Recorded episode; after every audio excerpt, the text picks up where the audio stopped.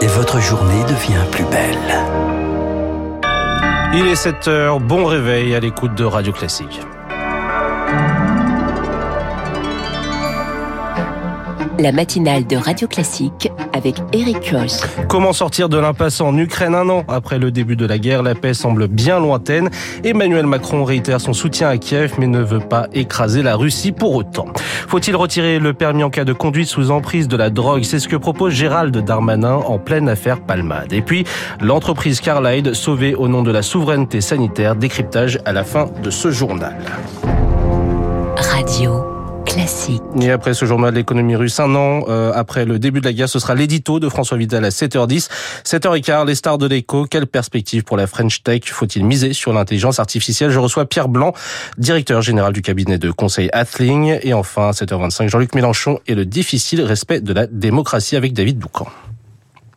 Et le journal de 7h, tout de suite. Bonjour Lucie Bréau. Bonjour Eric, bonjour à tous.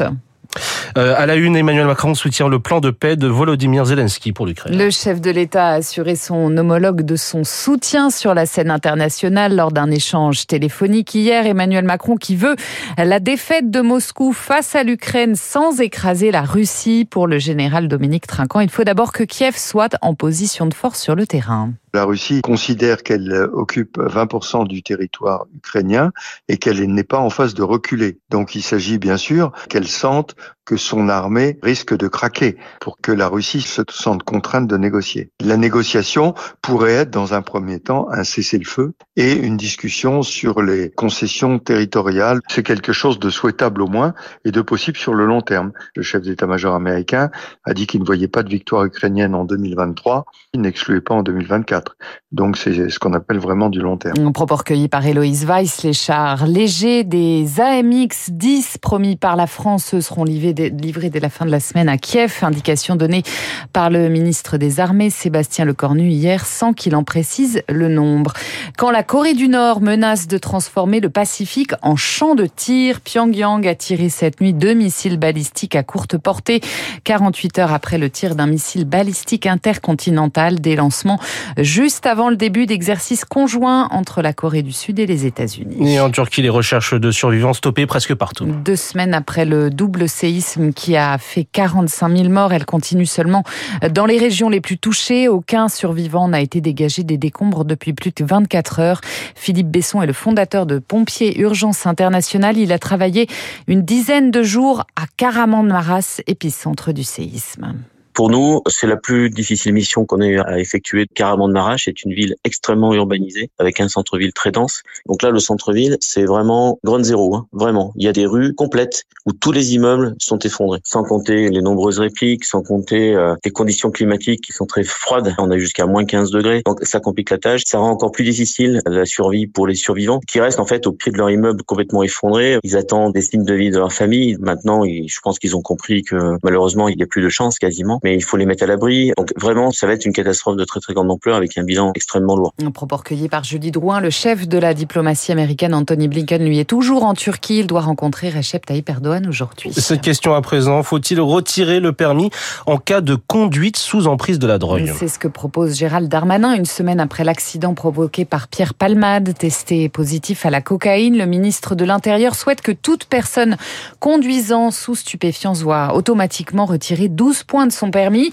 Une mesure d'opportunité pour Pierre Chasseret, le délégué général de 40 millions d'automobilistes ça paraît être du bon sens. Le problème, c'est que cette mesure, ça existe déjà. Si vous êtes pris en infraction dans une conduite sous l'effet d'addiction, dans ces cas-là, vous avez une rétention ou une suspension du permis de conduire qui est immédiatement prononcée à votre rencontre. Donc, il n'y a absolument rien de nouveau. Gérald Darmanin est juste en train d'enfoncer une porte ouverte en essayant de faire croire qu'il réagit politiquement, sauf qu'au final, cette mesure, ça existe déjà. Ce retrait de 12 points, c'est au contraire une bonne mesure pour Pierre Lagache, vice-président de la Ligue contre la violence routière. Durcir les sanctions c'est sans doute euh, un des axes à poursuivre, mais pas seulement.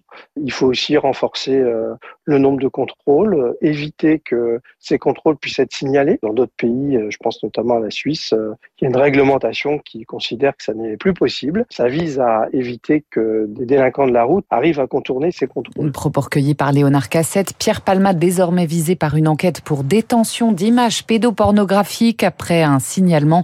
Son domicile a été perquisitionné hier. La Réunion se barricade avant le passage du cyclone Freddy. L'île placée en alerte orange. Il doit passer au nord de Saint-Denis la nuit prochaine. Crèches, écoles et universités sont fermées aujourd'hui. Les poches de perfusion françaises Carlide officiellement sauvées. L'État a mis la main à la poche pour soutenir le seul projet de reprise. Il est porté par le groupe Delpharm et les labos Aguetan. Une offre à 40 millions d'euros. Près de 400 salariés vont conserver leur emploi. Et pour le gouvernement, Lucie Dupressoir, c'était un enjeu de souveraineté sanitaire. C'est la raison pour laquelle l'État met la main à la poche dans la reprise de Carlide. 25 millions d'euros vont lui être accordés, 20 sous forme de prêt, 5 en subvention. Ce n'est pas la première fois que le gouvernement investit pour aider l'entreprise, mais la perspective de prix en hausse et la fermeture du seul fabricant de poches de perfusion français l'ont poussé à revoir ses efforts. Dans la presse, le ministre de l'Industrie, Roland Lescure, se justifie la souveraineté sanitaire est devenue un élément très important de notre politique. Dans les faits, pourtant, Carlyle n'a pas le monopole dans les hôpitaux français. Ils se fournissent aussi chez ses concurrents allemands et américains. Selon Roland Lescure, la France devrait continuer d'acheter des poches de perfusion à l'étranger, d'autant que les règles d'appel d'offres favorisent les prix les plus bas plutôt que le Made in France. Lucie Dupressoir a noté que Gérald Darmanin et Roland Lescure, le ministre de l'Industrie, se rendent sur le site de Carlisle dans le Nord aujourd'hui. Et puis c'est souvent un avant-goût des Oscars américains, les BAFTA, récompenses britanniques du cinéma, a été décernée la nuit dernière. Kate Blanchett est sacrée meilleure actrice pour son rôle de chef d'orchestre impitoyable, c'est dans Tar. Meilleur acteur, Austin Butler pour le, biopic, le biopic pardon, d'Elvis. Merci Lucille Bréau. Prochain journal à 7h30 avec Charles Et dans un instant, l'édito de François Vidal. Puis cette question, quelle perspective pour la French Tech? Intelligence artificielle, faut-il miser dessus ou s'en méfier? Pierre Blanc du cabinet Athling et ce matin, la star de l'école.